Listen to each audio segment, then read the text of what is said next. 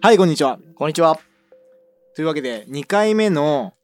バーチャルエンジェル放送局でしたっけえっ、と、バーチャルエンジェルファンド .fm なので。あ、そう、バーチャルエンジェルファンド .fm はをい。よやっていきたいと思います。ろしくお願いします。よろしくおく。願いします。もうね、年の瀬ですよ。年の瀬。はい。年の瀬っていうかもうね、デケードの瀬ですよ、もディケセね。う。デデケ。セ。ディケセ。 10年が終わろうとしている。はい。 10年が終わろうとしているので、ちょっと、やばいなとやばいですね。思いつつ、もう2020年ですからね。本当に未来ですよね。そう。そう、2020っていうもう字面がすごいよね。未来の。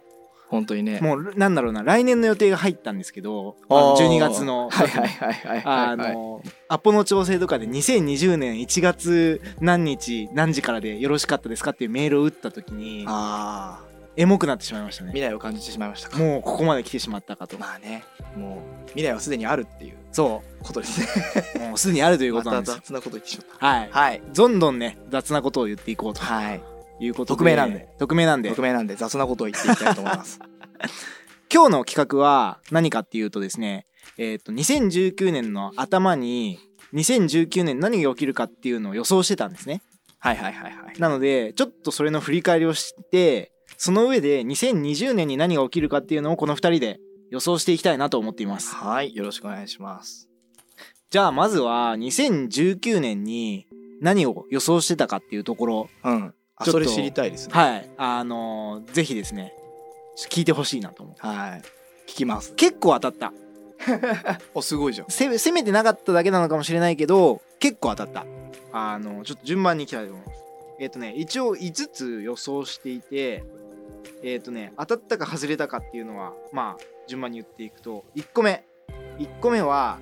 自然文で書かれた文章を読んで質問文に答える読解タスクで人間の精度を機械が超えるああ、超えましたね。超えましたスクワットとか。はい、スクワット2.0っていうあのスタンフォードの人が作っているあの質問応答タスクみたいなのがあるんですけどまさにそれはですね今年の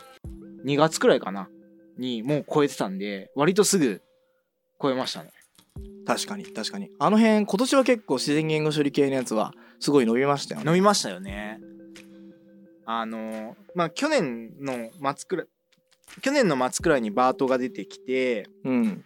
でその後バートのアッシュみたいなのもで XL ネットであるとか、はいはいはい。なん、か GPT2 みたいなやつとか、はいはいはい、はい。いろいろ出てきてなんか割とこういうのできんじゃんっていう雰囲気になったのが今は年いだはっいたかはいなってはいういイメージははいはい。ありますね。まあ、あの聞いてる人向けに言うとこれ今言ったやつっていうのはあの、まあ、言語モデル、まあ、言語モデルって言っていいのかなまあなんでしょうねあのそれを使うとこの単語の次何の単語来るみたいなやつを予測させるモデルを、まあ、2019年みんな頑張って作ってたんですけど、まあ、それがものすごい性能が進化して例えばそのさっき言ったなんでしょうねバートバートとかにあの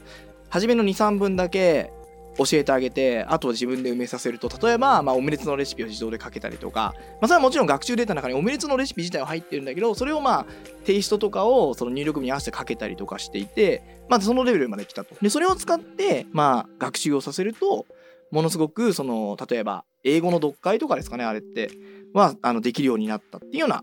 1年だったってことですね。うんなんかあんまり僕も詳しく見てないんですけど理科の問題とかも解けてたらしくてあーすごいな。なんでかだろなんだっけなあの酸素を運ぶものはこの中のどれでしょう ?1 結晶板2白血球3赤血球みたいななんかそういう問題うへえあなるほどなるほど。もう結構あのバートベースだったか XL ネットベースだったかでパフォーマンス出してたらしくて、はいはいはいはい。なんかそういった常識レベルのことも含めて精が出てるのってすごい面白いなとうん、それはそうですね。常識をね、あのエンベッドしていくというか、システムの中に埋め込むのって、普通にナイーブに考えると、めちゃめちゃいろんな、なんでしょうね、あの、知識を教えてあげるるみたいな、これは、うんこれとこれがペアになってるとか教えてあげまくったのが多分過去だと思うんですけど、まあ、あの、前の単語と次の単語はどっちが、あのなんでしょうね。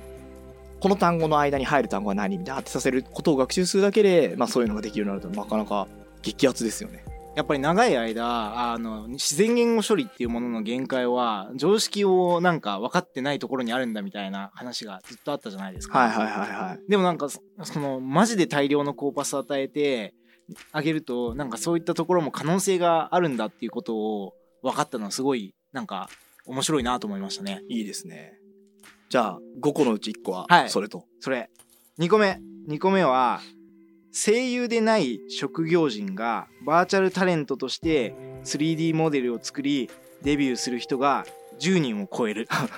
なるほどちゃんと人数が決まってるんですね。あのあの丸抜で評価できるようはいはいはいにね命題をまあまあ曖昧なところは残ってますけどおおまあでいいですも結構超えたんじゃないかなとは思っていて、ー。はいはいはいはい。あの多分 VTuber 界隈っていう意味で言うとあの 3D モデルを一般の人でもかなり手軽に取り扱えるようになった1年だったなという気はすごいしますね。あああ確かに。のドワンゴさんだったかな、えー、と VRM っていう企画があの去年できてで VRM 準拠のソフトウェアとかがどんどん増えてきたっていうのがあの今年ですね。で、まあ、その VRM っていうのを使うと素の 3D モデルを取り扱うよりもすごく簡単にあのーなんだあのアバターを作ったりそれを配信したりするっていうことができるようになるのでなんかそこの敷居っていうのはガンガン下がってきたなっていうのは思いましたね。なるほど。確かにね。うん、結構今年はまあそうまあ来年がその VTuber とか 3D とかが勢いを続けられるかっていうのはうんうんうんうんちょっとチャレンジがありそうですけどそうですよねなんか一方で面白いですね VTuber 界隈儲かってるのかとか VR 界隈儲かってるんだっけっていうとまあ足元ではどうかなっていうのは分からないなっていう感じなのかなとは思いましたね。なるほどでそれ2個目だったと3個目3個目はえっ、とこれちょっとねあの力作なんですけどあのブレインマシンインターフェース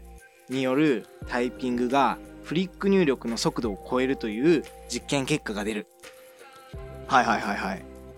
これ、まあ、補足するとブレインマシンインターフェースっていうのは脳波とか脳みそと直接機械をつないで、えー、と何かするっていうのが BMI って言われるんですけれどもあのそれであの文字を入力させるっていうのをあの機能はあのあるだろうなと。で最近ノウハウをいろいろ取るとかそのノウハウを解析するとかそういう技術っていろいろまあイーロン・マスクさんもやってるように出てき始めているかなと思っていて、ニューラリンクですかねそうですニューラリンクですねニューラリンクも今年あニですュよねーラリンク多も分今年かやっぱイーロン・マスクってなんかいろいろやってるんですね、まあイーロン・マスクそうイーロン・マスクは私結構すごいなまあみんな思ってると思うんですけど 結構最近いろいろ調べたんでそれはねまた別のエピソードにしたいなと思いますぜひぜひ彼ねすごそうだもん、何でもやるからねうんニューラリンクはあれも2016年に設立2017年3月に初めて公開あであれ2年前かだけど2019年にあのイ発ベント表しとかたやったっていう感じだと思う、はいはいはいなのへでー今年今年なるほど。なんかそういう意味でもあのはあれですね Facebook も結構その3本目の柱としてなんかニューラリンク的なマジで EMI っていうのを言い始めて知らてへえなんかソーシャルネットワークがあってその次にオキュラスとかがある VR はいがあっはいはいてはいでその次にあの BMI っていうのは一応なんか F8 っていうイベントがあるんですけどあのカリキュラムに組み込まれてるくらいには、あはいはいはいはいはいあのフィーチャーされ始めめてるところなので。な面んか白いこれ2020年代もうちょっと来る可能性はあるかもしれない、なるほどねなるほどで、えっとこの、えー BMI によるタイピングがフリック入力の速度を超えるのはあの中国だったかな、まあ、すごい実際ねこれができればテレパシーとかの応用ができるわけじゃないですかまさにあー早く売ってほしいですねそう早く売ってほしいですね私あのタッチタイピングできないので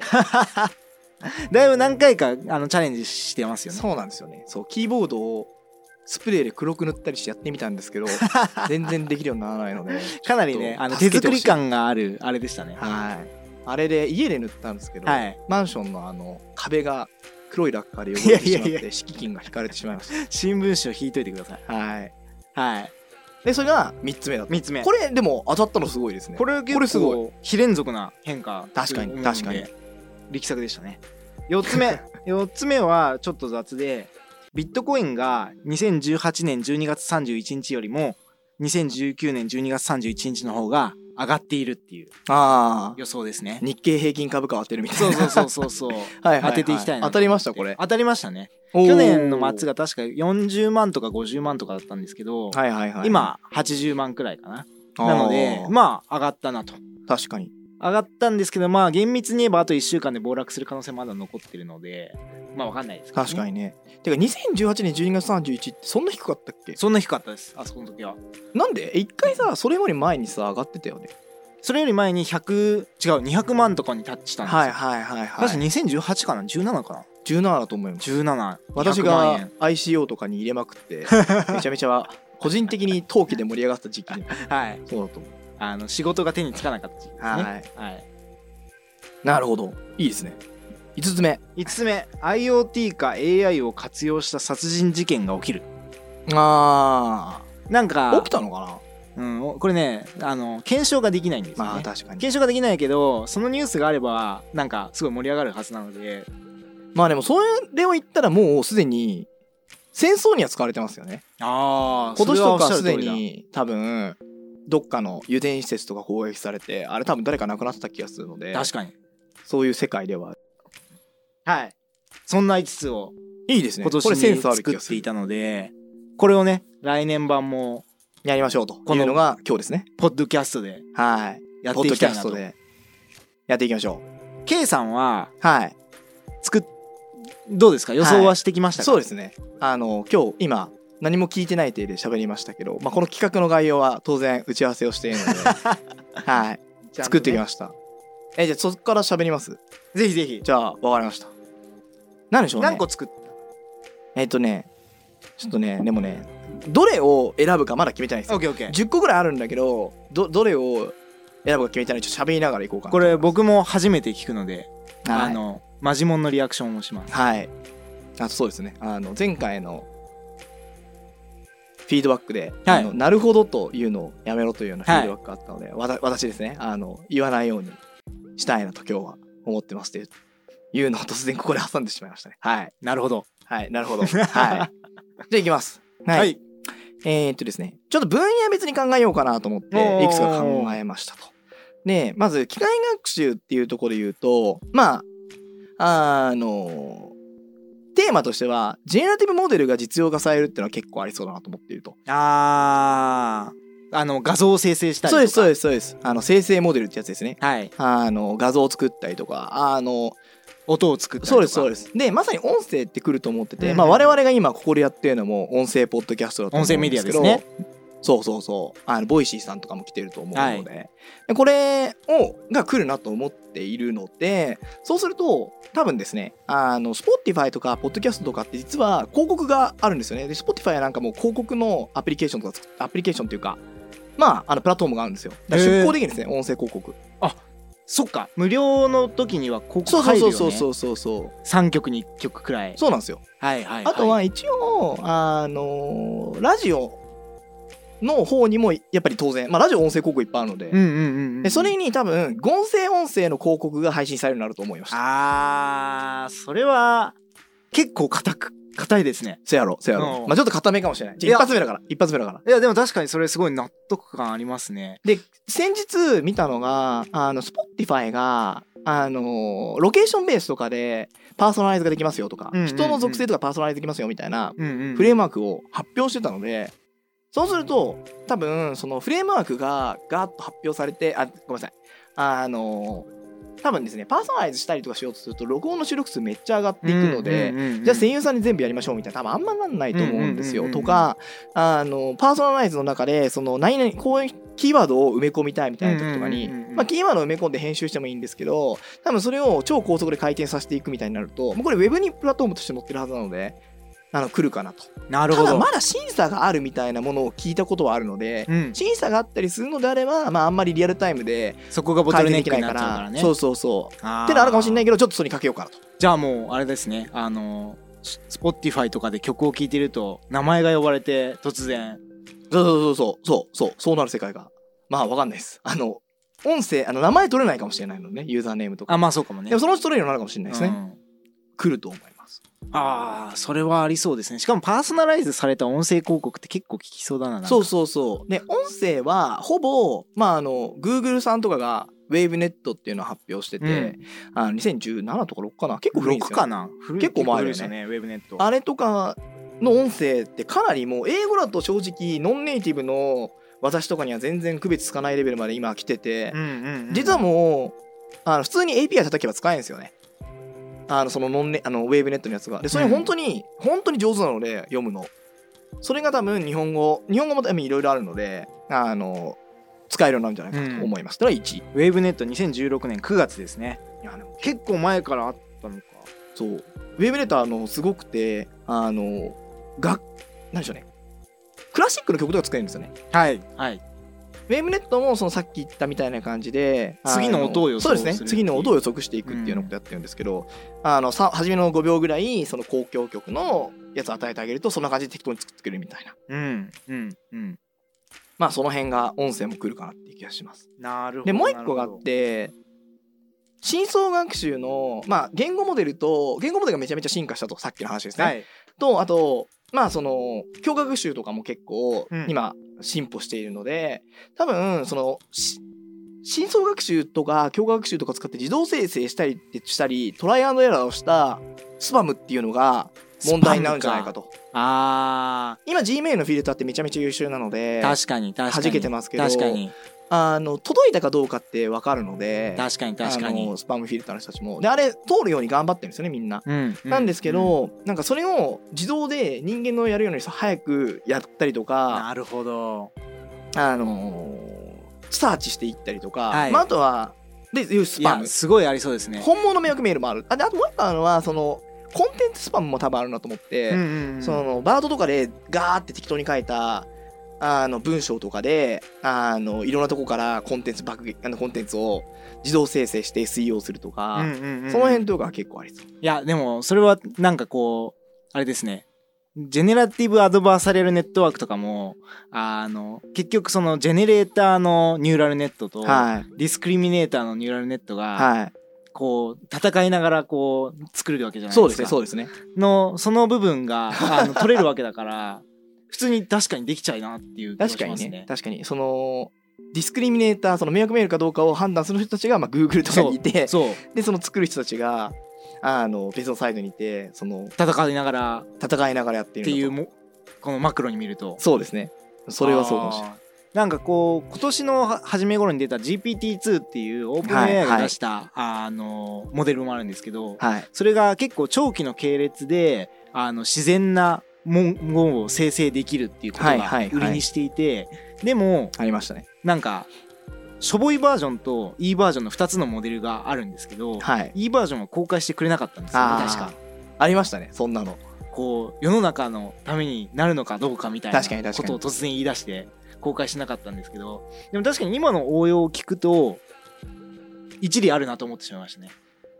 いやーもうやばいですよもう AI によって世の中めちゃめちゃになってしまうかもしれない というのが2019年じゃないかなと思いましたってのはまあこれ機械学習系2つですかねうでんうんうんうん多分来年はサイバー犯罪めっちゃ来ると思うあすいませんでっていうのがいう感じでこうトピック別にちょっと言っていこうかなと思うんですけなどる僕もじゃあ機械学習のネタが出たんで機械学習のネタを出しちゃうと一個似てるのを思いついて、はいはいはいあの音声の生成はあるんですけど、はい音声変換も結構来年くらいにはいいくらいにできるんじゃないかと思っていて。あーなるほどね今の音声変換って言うてもあのこれ作ってるなっていうのは分かるんですよね。あそう音です声ね変換っていうのは例えばあの僕の声がオバマ大統領の声としてす変換するとか、はいはあの K さんの声が可愛い美少女の声になって変換されるとか、そういうやつですね。でそういうやつなんですけど今の、まあ、アルゴリズムあるんですよそのスタイル変換をするぜみたいなアルゴリズムあるものの割とやっぱり雑音とかが混ざりまくるし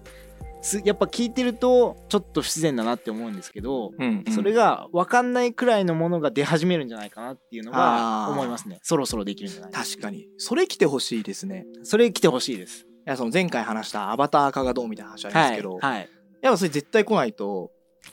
アバター化達成されないからそうなんですよやっぱ今こう見てくれは全部 VR なりはい画像補正なりではいいけるようになったんだけど、はいはいはいやっぱりこの v バー VTuber の世界であっても声ね声だけはやっぱりできないから今生態至上主義みたいなそういう感じじゃないですか。あわかるわかるそうだよねうん、あとまあその話の面白さっていうのはもちろんあるんだけど話が面白いか声がめっちゃ可愛いかのなんか2つで争ってる感じがするんですけどこれあのー声の可愛さとかが声の良さみたいなものが作れるようになったらよりですねその自分の実質じ実質的な身体とかがなんだろうな仮想化されてどうにでも操作できるようになるのですごく個人的には注目している技術ですね。なるほどそれはめっちゃ面白いですね確かにそれ来たら個人的にあのキャラクターがスケールするためにミッシングピース音声だけだと思うんですよはいそうだと思いますで VTuber うん今出た VTuber も別に動きとかってモーションキャプチャーとかで撮れうんうんうんうるんまあ撮って実際今撮ってるわけだうんしあの絵はまあその 3D モデルを動かしたりとかうんうんうんあのライブ 2D みたいなやつで動かすことうんうんでうんまあその絵師が何枚も描かなくても良くなったわけでだかからその身体的な動きとかあの見た目とかっていうのはもうスケールする状態になってるんだけど、うんうんうん音声だけがスケールしないんですよね確かに、でキャラクターはまあ台本書いたりして喋ればうんコピーできるような部分もあるので、うんうんだからそれこそそこまでできるともう本当にコールセンターとかは一つの人格が数百人に対して同じサービスを提供するっていう体でやるとかが、うんでき多ます分ねできるようになると思うんですよね。うんだからそこは確かにできてほしいできてほしいですね多分今ってその音質が悪いのとあとリアルタイムにあんまり変換できてないんですよね確かああそれもありますねそう計算量が重いみたいな、うんだうんうんうんからちょっと未来が確かに感じますね来年できるかな来年できたらいいですねそれ面白いうん来年そうねリアルタイムはちょっと難しいかもしれないけどなんかあの後から計算して再構成するっていうところだったらあり得るかなっていう肌感なるほどわかんないですけどいいですねですねコールセンターの話で言うと最近あのそれこそ生成ネットワークで作ったあの存在しない顔画像をあ各オペレーターさんが使ってなんだろうまあ確かに本当の人に見えるんだけれども実実際にそこに表示されてる顔画像の人はいないみたいはないはいはいはい状態になっていて、はいはいはいはいやっぱりこう未来の到来を訪れを感じるなっていうのは思いましたね。それいいですねその自分のアイデンティティと結びつかず本当にアバターとしてコールセンターのオペレーターができるっていうそうそうそうそうんいいですねでもコールセンターは確かにアバターっぽいのかもしれないですねう。うん、みんなあの名字とか本当に正しいのかわからんしそうだよね。きあのん情緒に変わりますって言って、本当に情緒に変わってない場合とかもあると思うんですよ、そね。うだよね。声色変えちょっ声と色変えねてるだけみたいな。声色がそうそうそうあの 低くなピッチを低くしてるだけかもしれない。そううそうそうそ本う当。に機械学習他あります？機械学習はでもそんな感じかなあの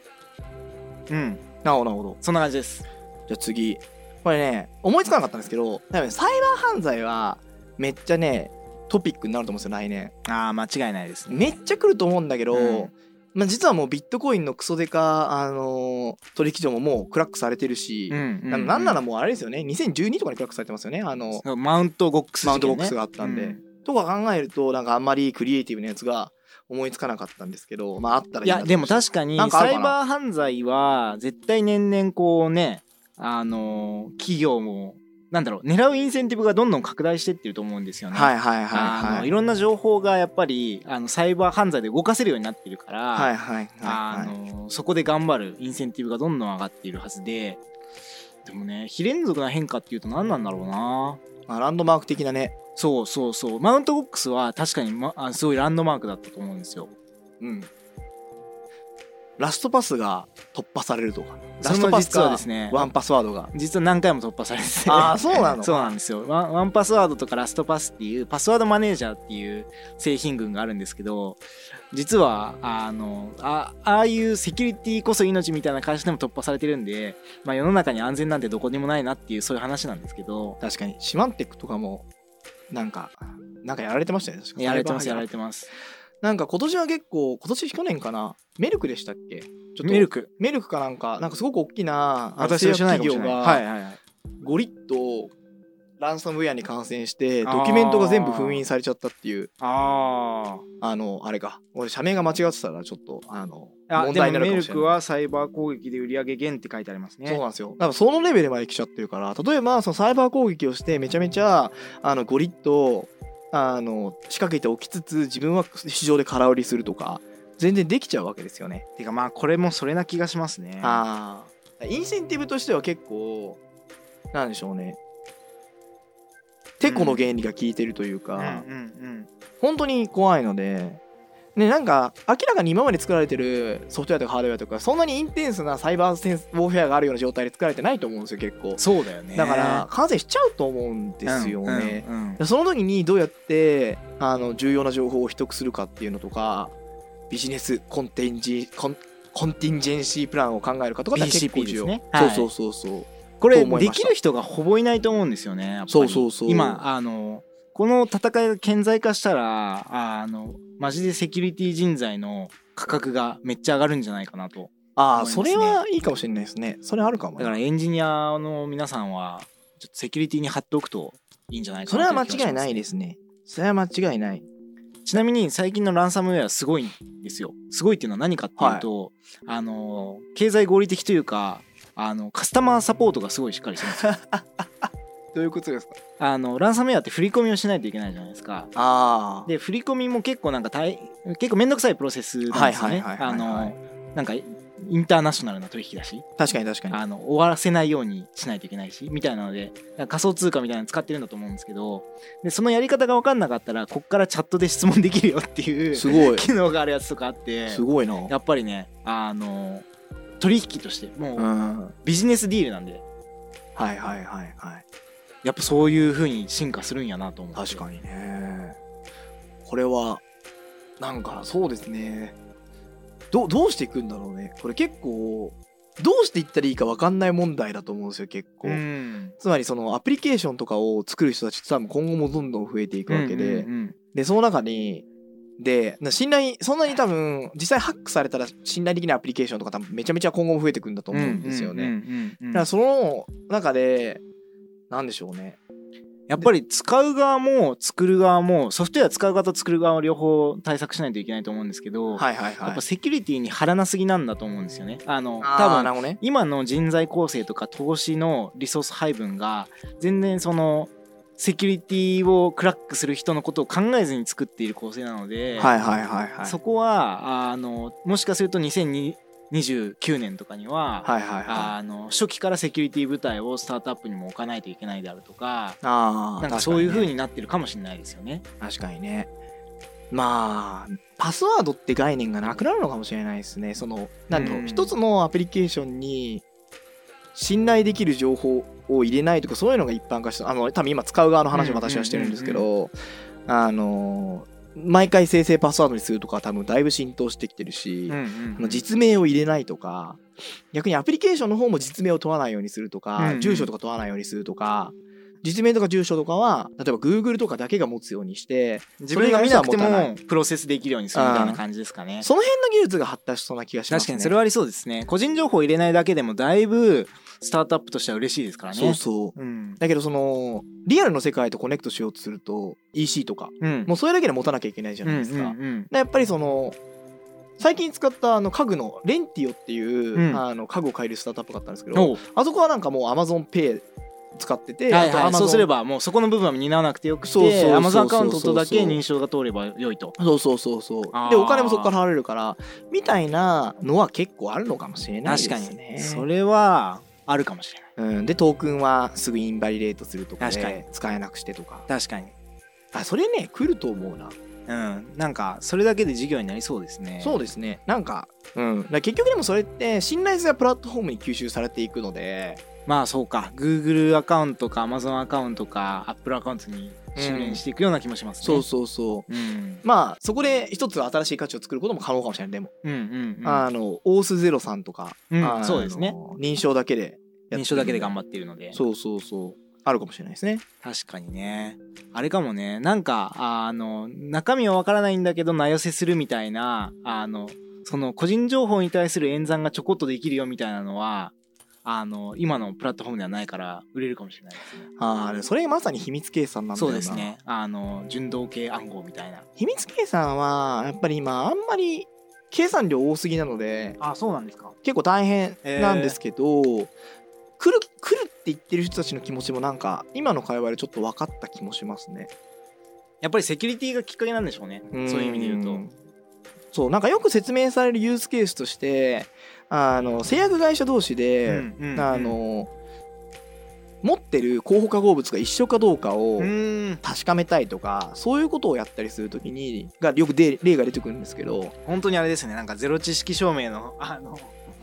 そうそうそうそうそう標準的な課題みたいなそうそうそうそうそう面白いそうそうだからそのまあ多分産業応用としてうんなんか例を出せって言われて出てくるようなあれだと思うんですなけるどほどなるほどまあそれ実際やってたかもしれないですけどねあんまり私はそこ知らなかったのでそれよりは全然こういう方がうんあのピンとくるかもしれないですね個人的にははいまあそれがサイバー犯罪ですね今年っていうとねちょっとあんまり思いつかなかったですとなんか思いつきますえっ、とね、今年っていう意味で言うと分かんないですけど、2020年代っていう意味で言うと、やっぱりどっかで、これ分かんない、分かんないんですけど、言われてることとしては、はい量子コンピューターで既存の暗号鍵クラックできるようになるぜみたいなあ話があると思ってて、あそうですねこれ実現すると、まあそれなりに、あの、インパクトはある話なのかなと思いますね。確かに。ねやっぱそれが来る前までに全てのその HTTPS のパケットのキャプチャとかは捨てといた方がい いしうん。でそれを持っておくのがいいかもしれな集めていおく方がいいっていう。確かにそう。やっぱカフェとかそう、カフ ェとかにあの金融機関の近くとかに金融機関のカフェととかに行ってこうひひたすら暗号化済みデータを集めておいて六本木ヒルズ 1F のスタバとかねサワーとかいろんなところではいでアいフいかもしれないタでークォンタムコンピューテーションの時代に備えるっていいうね、やー役立つかな。まあちょっと宝箱っぽくて面白いかもしれない ですね。まあそんな感じ。で次、バイオについていろいろ考えたんですけど、なんかね、今年ね結構、夢だったことが実現できつつある感があるなってのまず、あそうなんでザ・すフかューチャー・イズ・ニア感が、ニアじゃなへーい、ヒア感があり、いもうすでにあるとや結構面白く、例えばその東芝のやつとかって、あの東芝が東芝がなんかありましたっけ血液検査のあーはいはいは一い滴一で滴で13種類のがんがうんうんうなんだっけな結構精度高く判別できるみたいなことをうんうん言っていて、でこれはね Y コンビネーター情報なんですけど、はいえー、とセンシティビティが90%でセレクティビティ、えー、とこれは多分得意度とセンシティビティが90%だからこれはリコールに相当するのかどうなんだろうまあでもまあもう一個95%がセレクティビティって言ってたのでまあどっちかがリコールどっちかがプレッシュでしょうちょっと私も表を見ないとわからないんだけどうんうんうんで実際それってそんなに低くないというか結構高めなのでへーあのアナザーテストとしては全然成立するレベルだと思うんです、ね、なる例えば乳がんのマンゴマンモグラフィーとかはあのこれは別のサイトのあれなんですけどセンシティビティが86%でスペシフィシティが96%みたいな感じなので意外と出てないんだねそうだねマンモグラフィーとかってもうなんかみんなやってるからもうそれでわかんのかと思ってたらまあだからでもいろんな検査を組み合わせてやっぱりやっていくんだと思いますよまあそうなんでしょうねそうそうそうでもそれね実用化されるということはちょこれもいけんじゃんっていう気もするし確かに確かあのでこれセラノスバッドブラッドのセラノスがわちゃわちゃやったの2010ほにゃ年に、前半なので,、でそこから10年経たず実実用現でき化たじゃんできたと、そうで彼らセラノスが見せたのは、まあ、普通に血液検査っぽいような、あの意味ののルミネッセンスとか多分やってたんですけど東芝はあのマイクロ RNA を見てるのでじゃあ見てるものが違ったんですそねうそうそうそうその辺の「ラビット!」の進歩ってのあったなと思いましたあであと機械学習を使った医療機器も実はもう2018年に承認承認されてたんですよねーへえそ今うなんだ年そういえば深層学習であのあれですねあのどこだっけえっ、となんとかさんがえっ、とですねすいません名前が出てこないんですけど医療系ですかそうそうそうそうそうあの深層学習を使った画像解析のソフトウェアエルピクセルさんですねのやつが認証されててはいはいはいでその1個前にもうそのまたね内視鏡画像の診断ソフトウェアがあの承認されてたりとかするへー2018年ですねでもうあの例えばこれはね、えー、と PMDA の資料なんですけどあのー専門家に匹敵する制度、まあ、じゃないと多分分認証されないのうんで、うんっうんうんていう感じであのが取れてたりするのでなんか結構未来来てんじゃんって普通に思いました確かにもうねディープラーニングベースでそうそうそうそう来てるんですね来てるんだなとへえでまあその中でもまあやっぱ話題だよねっていうと、まあ、今年もゲノム編集だなとは思っていて、まあ、クリスパーキャス9から始まる、うんまあ、やつなんですけど、うんまあ、今までは例えば、あの遺伝子組み換えとかやってて、はいあのまあ、いきなりとりあえずこの遺伝子部分をバコッと遺伝子に入れとけば発現するかもしれないし知れないかもしれないしみたいなうんうんうんところだったのが、あのどんどん進歩してってこのクゲノム編集もこれこういうそのクリスパーキャス9みたいなやつの前にあの RNA インターフェアレンスっていうのがあってですねほうあの遺伝子ってうん遺伝子があの、M M、RNA になるじゃないですか、うんそのセントラルドグマというはい仕組みによって、はいねあの RNA の時点で RNA がさらにもう一回翻訳されるとタンパク質になるそうですうんそうです、あの理科の授業でやるはやいつ、あれの RNA のところであの RNA そのメッセンジャー RNA ってやつがそのタンパク質になるんですけど、まあ、なるっていうとおかしいなあの翻訳されるんですけどそこの部分をあの邪魔するような短い RNA みたいなのがありへえこれがね多分ね結構古くて20年前ぐらいに見つかってるんですけど、はいはいはいそれを使った薬品とかが多分ね2018年ぐらいにあもあうじゃあそれ OK になっをてる使うとあれか特定のタンパク質が作られないようにできる Yes, yes, yes, yes. ああなるほどねだから医薬品関連で言うとそういう感じを使われる方ああ面白いへえただね100%じゃないんですよねその問題なのは、ただまあこれ医薬品になっていうのでだからそのなななんなんでしょうねほにゃほにゃが過剰にあの出ちゃうとか、うんそういう人たちうんうはん結構、あの実は拡散医薬と呼ばれるようなやつが入ってるなるほどその RNA 入りますねなるほどあとはまあ単純にその DNA のとか RNA の相補差をつけるとなんかあの翻訳されなくなるっていうのもありうんアンチセンス医薬っていうんですけどへえそういうのもあるんですけど、まあ、意外とねあのこんなにもうあの上司って読むんですかねあの製品化されてんはだいってはい思いまはしいた上に市場って書くんですねはいででそのレベルで言うと結局来年起こることってもう決まってんすよねほうだからもう別に予測しても意味なくてというのはステージ3とかちゃんとああもうパイプララインが見えてるもんねそうそうそうそう治験とかかのパイプラインがあるから別にあの起きないんですよ確かになのでそういうのが起きるとしたらまあ実験とか発見とかなんですよねうんうんうんでじゃあその遺伝子あれとかでやるとあのー遺伝子組み換えで遺伝子組み換えじゃないなえーっとゲノム編集ですねっていうと、まあ、一覧のもうニュースってやられちゃってるんですよね、うんうんうんうんあのー人間の遺伝子を組み換えるやつ、はい中国でそう生まれましたね今年あ無事に生まれたんですかあおめで生とうまれたのかどうかわかんないあでも一応なんか生まれたっぽいですね、あはいはいなんかはめでたいですよあれはめでたいのかわかいんないでまあすけど生まれたはいこと次第はおまあめでたいよかった、うんよかったよかったのかわからないけどまあそれでねあのーそのせいで死んじゃったりしたらまたかわいそうなのでそうねまあまあまだまだわからないですけどもうそのいきなりそこやられちゃったのでねえいきなりそれやられちゃったけどじゃあ何でしょうね医薬品として正規のプロセスに乗るのって普通に10年とかかかるはずなのうで、ん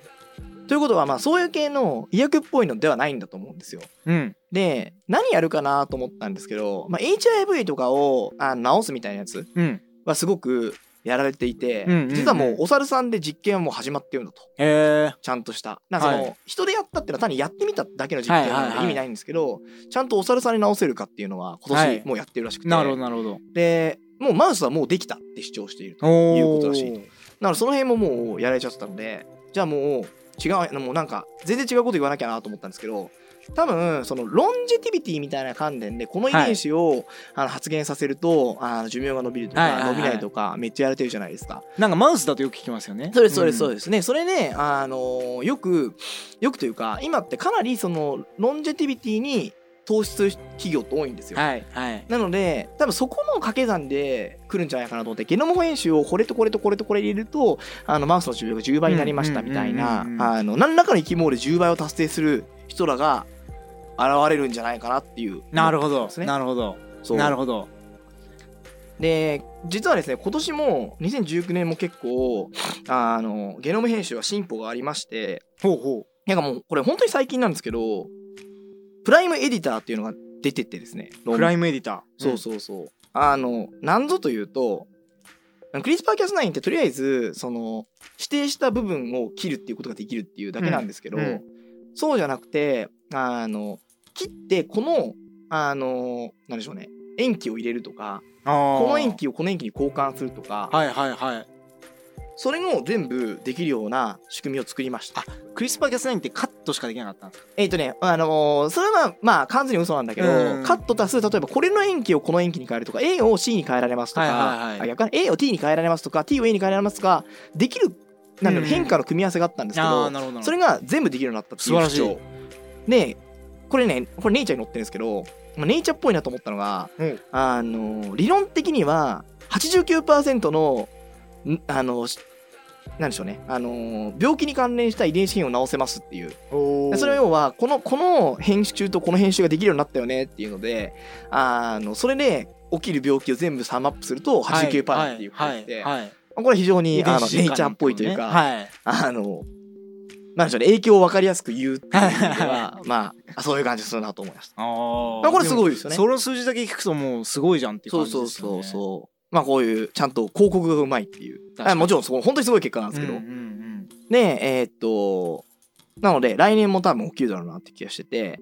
まあその技術を使うのか使わないかわからないですけど、まあ、生き物の寿命を10倍にするっていうのが来るんじゃないかとうんうん思いましたと、ゲノム編集を使って。うんうんうんだからこれが、えーっとさっきの2つに加えて私の3つ目ですね。なるほど前はありますなんか。バイオはいやわ全然ないんですけどなんか合法的になんかあの今年中国でやられたその子供の出産みたいな話もああ大丈夫かな子供の出産みたいな話も、あれって別にできることをやってみたっていうことじゃないですかあーあそうです技術的にねはそうですねだ。から倫理的な側面で制約されていただけで、はいはいはいあはのそうじゃないあのい。はいはいはいはい。国なり地域なりではそれが起きちゃうとまあ中国でもダメなんだけどあれ はあの、まあ、誰かがやっちゃうみたいなのは、ここれは起きるような気がしていてなんかその先進国じゃないところでのそのバイオ系のエシックスなヘイブンみたいな動き方をしてくる地域っていうのは出てくるかもしれないなと思いましたね。なるほどね。あの、まあ、タックスヘイブンだと、あれ、なんとか諸島、なんだっけ、ケイマン諸島はいはいはい。が有名だけれども、まあ、そういう、なんでしょう、ね、面白いですね。バイオエセックスヘイブンとしては、うちみたいな。なんか日本はあの iPS 細胞とかの再生医療関連はやっぱりそのトップを取りたいってのもあって、うんうん割とあの承認手順は緩いらしいですねタバコに比べると。あーそこが競争優位だったんですか。いやえっ、と多分逆だとは思っていてトップだからこそ iPS がいけたから、うちはちょっと緩くしようっていう。そうそうなるそほうどそなるうほどまあまあ緩いって言うと怒られますけど、うんうんうんまあそのいろいろな殺生があったっていう話を若干聞いたことがあうんうんるっていううんうんことですね、はい。いいですね面白いですね次次。なんだろうなまあ自動運転があるなと思っていてほうほうほでう。これは2020年。そういや2020年そうですね20年代の技術として20年代の技術としで予想したのが保険料が自動車運自動運転の方が安くなるっていうのを予測したんですけど、はいこれは実はもう達成されててすでにあったと。そうテスラのテスラが保険始めたんですよね去年へえ、そうなんだ。その保険だとあの自動運転がどれくらいオンになってるかによってあの変わるんですよね保険料がああーそれだからテスラとしてはなるべくオートパイロット使ってほしいしおっしゃる通りおっしゃる通りそのインセンティブにもなるからそういう保険も合わせて売るといいよねっていうそううそうそうそうあーしかもあれか世の中的なアドバタイズとしてもなんかいいですねそうなんですよね、まあうんなのでちょっとこれはなかったなっていう感じ次にえーっとねあれですねあ1個思ったのははいあのー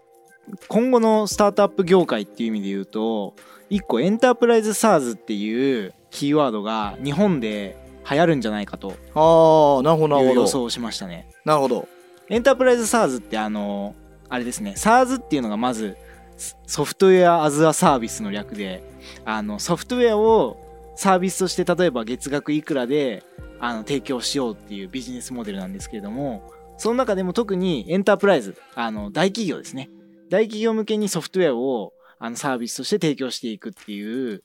モデルが今後より伸びていくんじゃないかと思ってますね。なるほど、なるほど。っていうのはあの、まあ、SARS 自体はかなりこの2010年代の後半にもう人口に感謝した感じはあると思うんですけど確まだままだエンタープライズ領域には言うて入ってないよねと思っていてあのあややっっぱぱエンタープライイズは古いソフトウェアを使い続けているっていうのが現状だしやっぱりこう自社に合わせてこう SI ベンダーとかに作ってもらったあのものを使い続けざるを得ないっていうのもまあこれまた事実だと思うんですよ。ズ。うんうんうんなんですけどあのそこに対して課題解決をしていくようなスタートアップがいたらあのまあそこのリプレイスっていう意味ではあのどんどん増えていくんじゃないかなと思っていてクラウドサービスを使うっていうことも結構大企業が容認している方向にどんどん向かっていると思っていてそういった意味での障壁は減ってると思いますし言うてソフトウェアにお金をめっちゃ出すのも大企業なんでスタートアップ側からしてもそこに参入していくうまみっていうのはすごいあると思うんですよね。はいはいはい。でまだ競合もそこまでいたくさんいるわけではないと。うん。でまあセールスフォースみたいにスモールミッドサイズからあの滑らかに大企業サービスにつながっていけるのであればあいけるみたいなすごくよくできたプロダクトもそんなに多くはないと思うので。うん、うん。スモールミッドサイズ向けの製品が出ている市場であってもなんかエンタープライズ向けとして参入する余地っていうのはまだまだ残ってるんじゃないかなと思っていて、はいはいはいなん。かそういう意味でいろいろできるあのことっていうのはいろいろあるからまあなんか来年そこら辺に着目が集まりエンタープライズ SARS 特化の VC とかファンドが出てくるんじゃないかなっていう予想いいですね。いいですね。だからファンドができるんだと。ファンドができるんだと。確かに。今で、今あるようなところで、あの、エンタープライズサースっていうとどういうのがあるんですかね。今あんまりないと思っていて海外だとなんだろう。パランティアとかは若干また別ですけどあーあのあれはもうエンタープライズを超えてあのガバメントそうですね。向けではありますけ。どなんか大きなところって社数が少なくてもあの全然ビジネスになっちゃうのでなんかそういう意味ではなんか多分知らない会社いっぱいあるんじゃないかっていうまあ、それはそうですね。気はしますね確かに。確かに。あの、テッククランチのニュースデータでとか、じゃないや、テッククランチじゃないや、クランチベースですね。うんあのー読んでるんですけど、うんマジ全く分からん業界の全く分からんベンチャーが全く分からんところからめっちゃ調達してるみたいなの毎日起きてる気がするので、うんうんうん世の中広いですねやっぱその業界にちょっと勉強しなきゃいけないですねないと知らないことって多いですよねあ多ー分それはそうエですねンタープライズ向けでっていう意味で言うとそれはそうですねなんか我々もある種エンタープライズ向けの製品を作ってたりもするんですけどはいまあでもその業界の外の人ってあんまり知らないじゃないですそかれはそうですねなるほどそのベンチャー業界っていうところで言うと私一個予想してたのがあっておあの流動性の低い株とかストックオプションの流動化するための二次市場みたいなものが日本でもできるんじゃないかなと思いました。ああなるほどねでなんぞというと、まあ、今年はあのビジョンファンドさんの、まあ、WeWork の話とかもありましたけど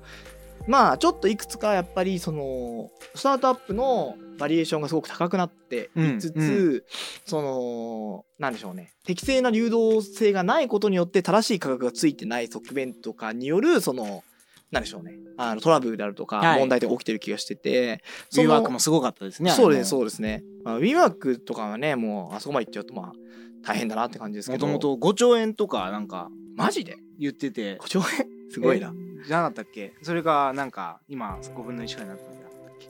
そうなんか基本的にやっぱりバリエーションが適正でないっていう市場があの大きくなるっていうこと自体が金融システムへの不安を与えるわけなので。うんうんうん、多分まあこれでじゃああのリーマンショックみたいなの起きますかって起きないと思うんですけど多分その適正化の方向には進むはずなんですよね、うんそのベンチャー投資自う体んうがんうん膨らむことで、確かに。だだからそうすると結局その流動性が低いようなあの株とかがちゃんと適正な価格がつくための市場っていうものが必要とされるはずで、、うんうんうんあの市場には価格決定機能があるとされているので、うん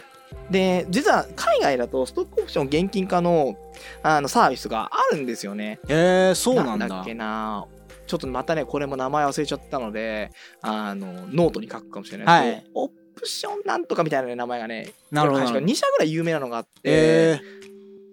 あの RSU とか多分ねあの割り引いて現金化できるんですよえー、でどういう仕組みになってるのかちょっと私も分かってないので調べなきゃなと思うんですけどその辺はあありそうだなと思ってなるほど。ちょっと調べたいなと思ってるほどまいすやでも確かに未上場株ってなんかすごく気持ちでバリエーションが決まっているので。うそなんかそれがある種過大な評価を招く遠因にはなってるような気がしますよね。そうなんですよねうんやっぱりその WeMark の値付けとかを見てもそのリードインベスターが前回のあラウンドと一緒でなんかそれであのソフトバンクがどんどんまあバリエーションを自分で高くしていったみたいな、うんうんまあ、世界観だというふうに、まあ、世の中的には言われているので、うんうんうんまあどれくらい真実なのか知らないですけどまあなんでしょうね、まあ、問題がある部分はあるのかなっていう気がしますね。だしそういったストックオプションを流動化できるのって従業員の側もすごく嬉しいですよね。そう従業員はめっちゃ嬉しいんですようね、ん多分なんか金属条件とか入ってくるので金属しなかったらお金返してねとかなるんだとは思うんですけどああもちろんもちろん。うん基本的にはそのいオプ自分の中でオプションを調整できるってうんいうう、んうんうんストックオプションってかなりその不用時にだいぶオプション性が固定されちゃうので、うんうんうん人生のステージとかで変わ変えたい人も多分いるんだとは思うんですけそどうですよね。それがあの解決する問題はありそうなるほど。でそれが解決できるとやっぱ大企業からスタートアップに転職するみたいなのも結構後押しというかそこの追い風にもなるからすごいいいですよそうかもしれないね。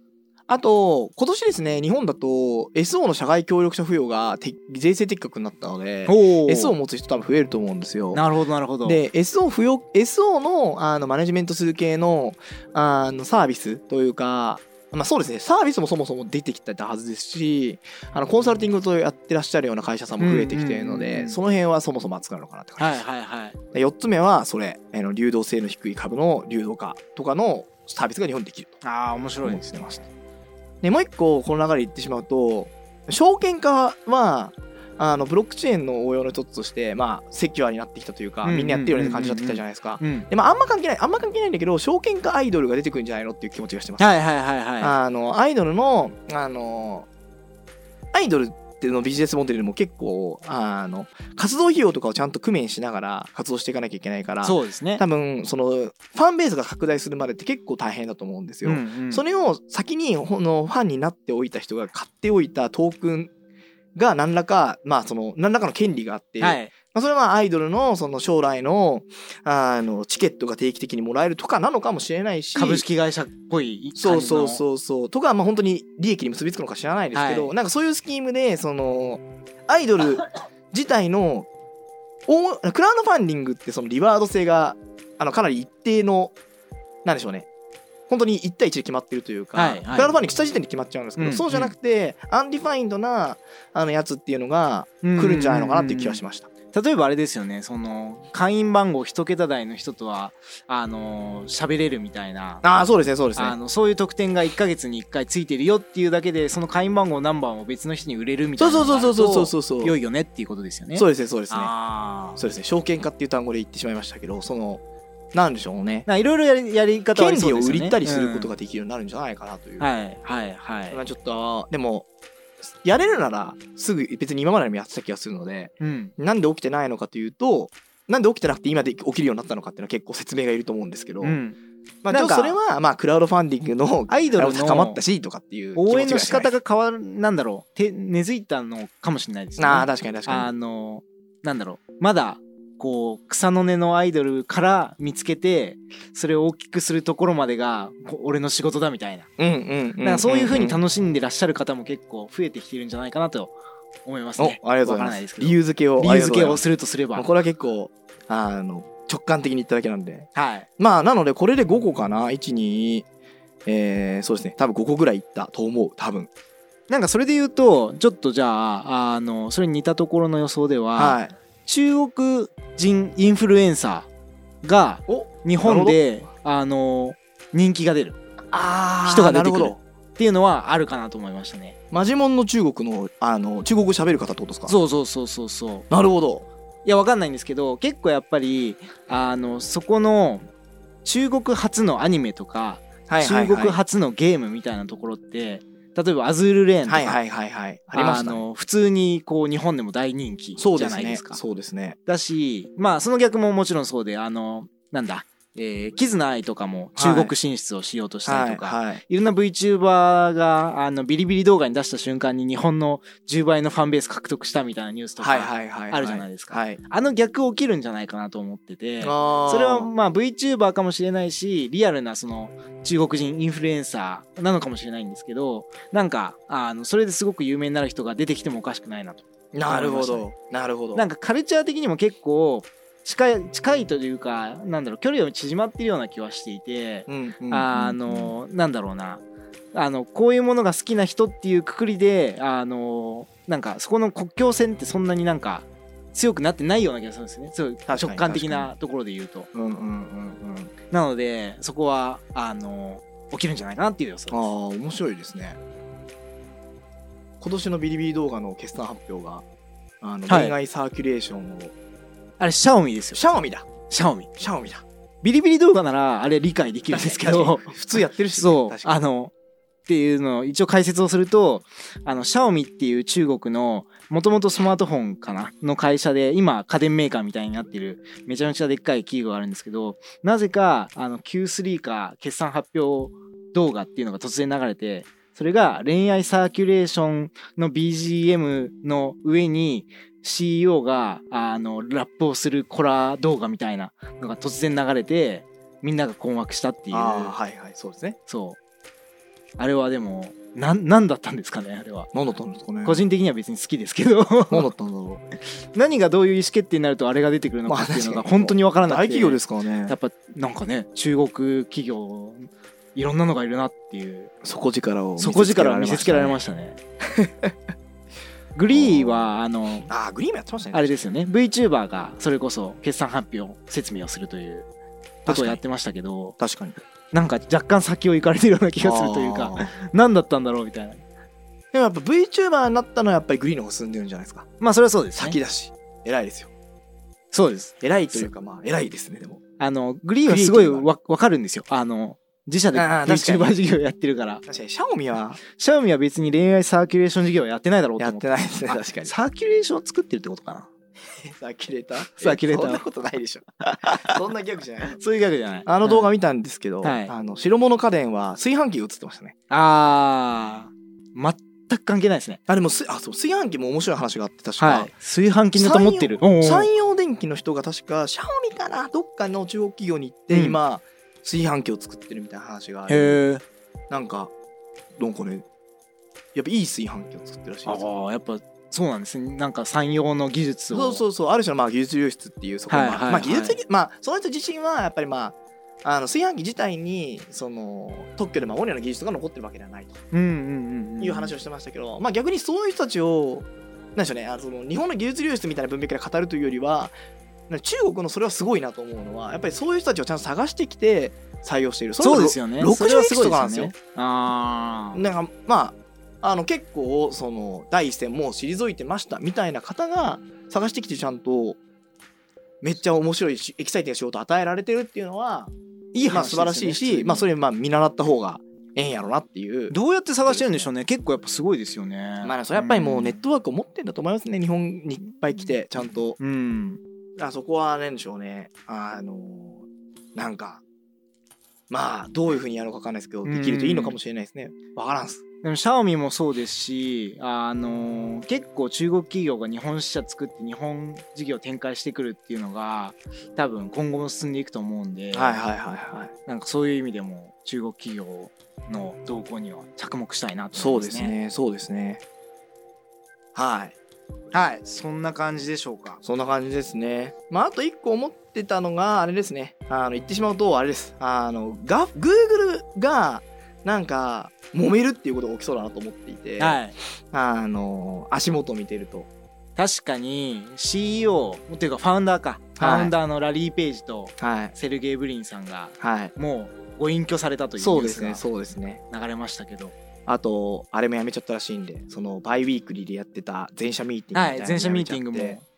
でなんかあの Google 何でしたっけあの、まあ、セクハラハラスメントのあの対策であの団結した従業員に対してすごくはら、うんなんかあ嫌がらせをするみたいなことやってたので、はいなんかそれ辺を含めてバックラッシュがすごいきそうだなっていう気はちょっとしそうですねありそうですよねそうなのでまあちょっと個社の予想をねしてもしょうがないんであれなんですけどちょっと思いましたね、まあでも GAFA があまりにも力を持っているがゆえにあの国なり人なりからのあのなんか反発っていうのは結構来そうですよね確かにもうそれは来てますよねすでに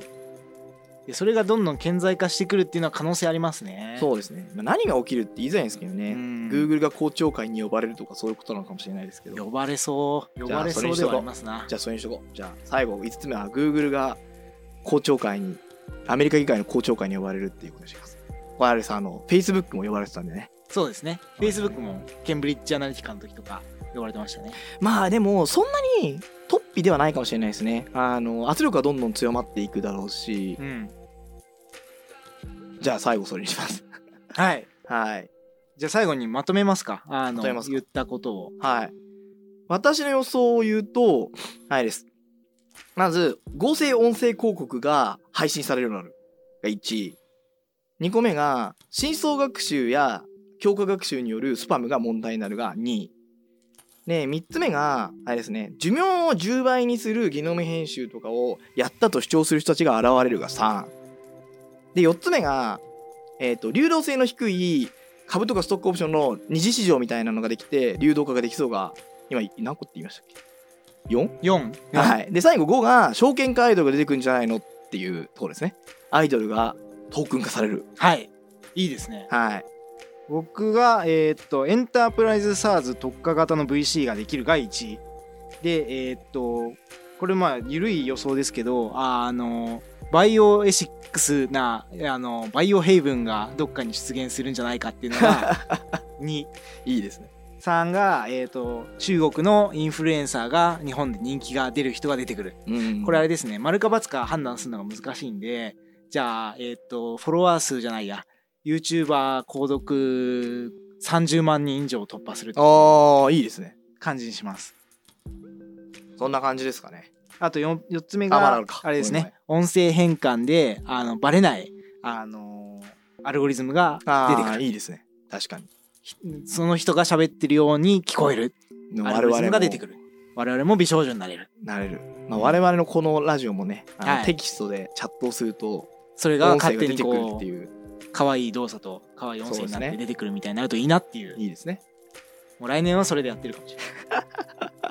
それね、非連続これはな、だいぶあれですね、はいで、きてますねもう仕上がっていきたいなっていそうれで、もう一事業それも一時期がで仕しょ。上げられちゃうんうで、ん。それではいもうね、仕上がっていきたいな。仕上がっていきたいな と、はい、そんな感じでしょうか。はいまあ私今日これやるのに結構実は調べたんですけどちゃんとえらなんい。かは思ったのは、新しい技術って結構デプリケイトされるなっていうのはちょっと思ったあ、逆に逆に新しいからこそいやそのあの特に何を思ったかっていうとバイオのやつを調べてすデごいプ思っリたんケーですけトどっていうのはすぐに古くなるってことあ yes, yes, yes うんうんあの廃止されちゃうってうはいはいはい。あのそのさっき言った RNA インターフェアレンスみたいなやつとかも、うん20年かけうんうてん市場まで登ったんですけど、うんで逆にそういう新しい技術っていうのはそのまた出てきたクリスパーキャス9はい。あのプライムエディティングっていうんですけど、うんとかうに、んあの上書きされていって多分このプライムエディティングも多分最終形ではないから確かに。また新しいコンペティティブなやつが出てき確てかにっていう風になるんだろうなと思っていろいろあの変わっていくんだなというかやっ思いまぱし過た、ね、渡期の技術と最終的に普及する技術ってありますよね。ああそうなんですでよ、ね、過渡期の技術は話題になるけど本当に勝つのは別の人だったりもするからそうそうそうそうなんかそこら辺難しいですよね。それはねもうそうだと思いましたなんかねアルゴリズムあの機械学習のアルゴリズムもそうじゃないですかあそれは間違いないんですね昔はなんかアレックスネットとかありましたね言ってたけど、は今いもうねアレックスは人の名前か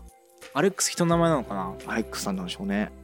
今もう何使うんですか今はヨロ V3 とかですかなんですそかれねももう古いんでしょうね多それ分も古いんでしょうね、はいちょっとあんまり画像にキャッチアキャッチアッッププをししなないいとといいけけない ないあれなんですけどまあでもそのそれこそ自然言語系のそのいっぱい出てきたモデルとかもそうですよね、多分あのまあ自然言語に限らず機械学習の無限に出てくるモデル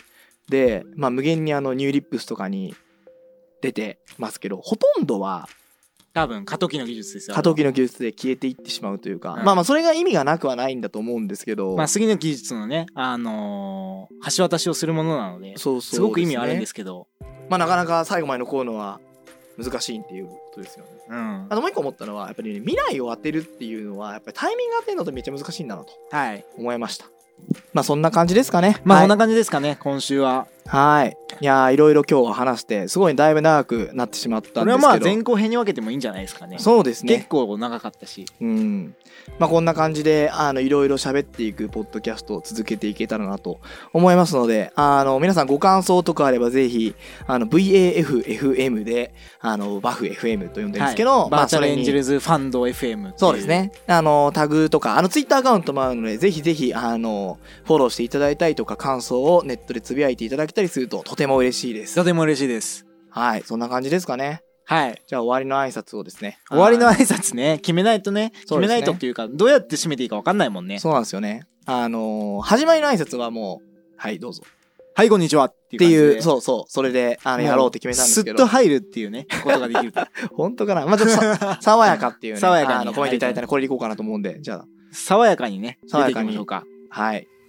ほいさようならさようならお疲れ様でした